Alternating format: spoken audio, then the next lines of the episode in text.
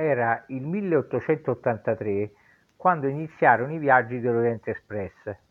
Il mitico Oriente Express, ambizioso ed esclusivo treno delle meraviglie, a lunga distanza percorrenza messo in servizio dalla Compagnie Internationale des Wagons-Lits, che collegava Parigi Gare de l'Est a Costantinopoli, l'odierna Istanbul.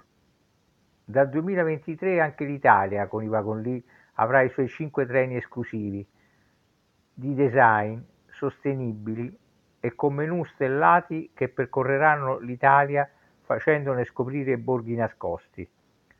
Con il progetto Trenitalia ed Arsenale Spa, società di Nicola Bulgari e Paolo Barletta, già attiva nell'ospitalità di alta gamma, puntano a 74.000 viaggiatori entro il 2026 per viaggi slow all'insegna della lentezza e della sostenibilità, il primo progetto di turismo su rotaia con un'offerta di lusso.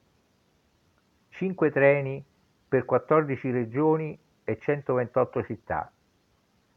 Il treno della dolce vita è un progetto che da gennaio 2023 metterà sulle ferrovie italiane 5 treni per un totale di 50 carrozze, dove si potranno trascorrere da 1 a 3 notti, viaggiando in 14 regioni e toccando 128 fra città e borghi lungo 16.000 km di rotaie, spesso storiche. 20 le suite e 12 le cabine deluxe, per un totale di 32 cabine per treno, che potranno ospitare fino a 64 passeggeri.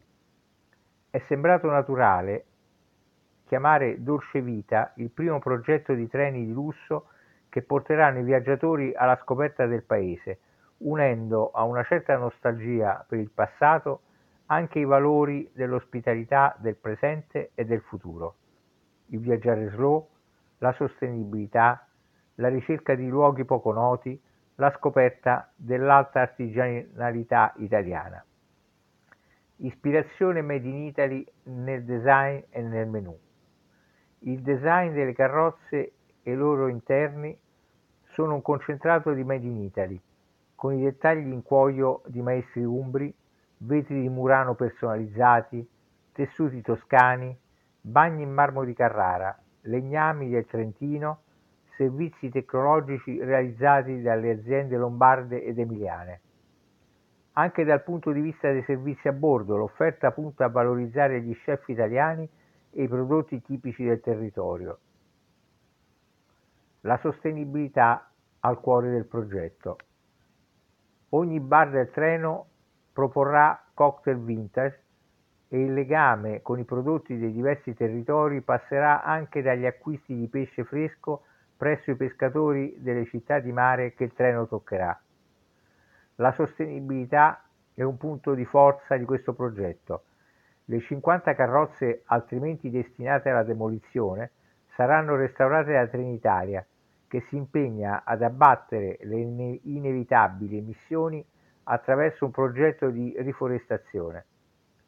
Ma sostenibilità è anche permettere di far scoprire luoghi poco noti dell'Italia a turisti stranieri ma anche italiani, lungo tratte pensate per promuoverli e valorizzarli, creando anche un indotto.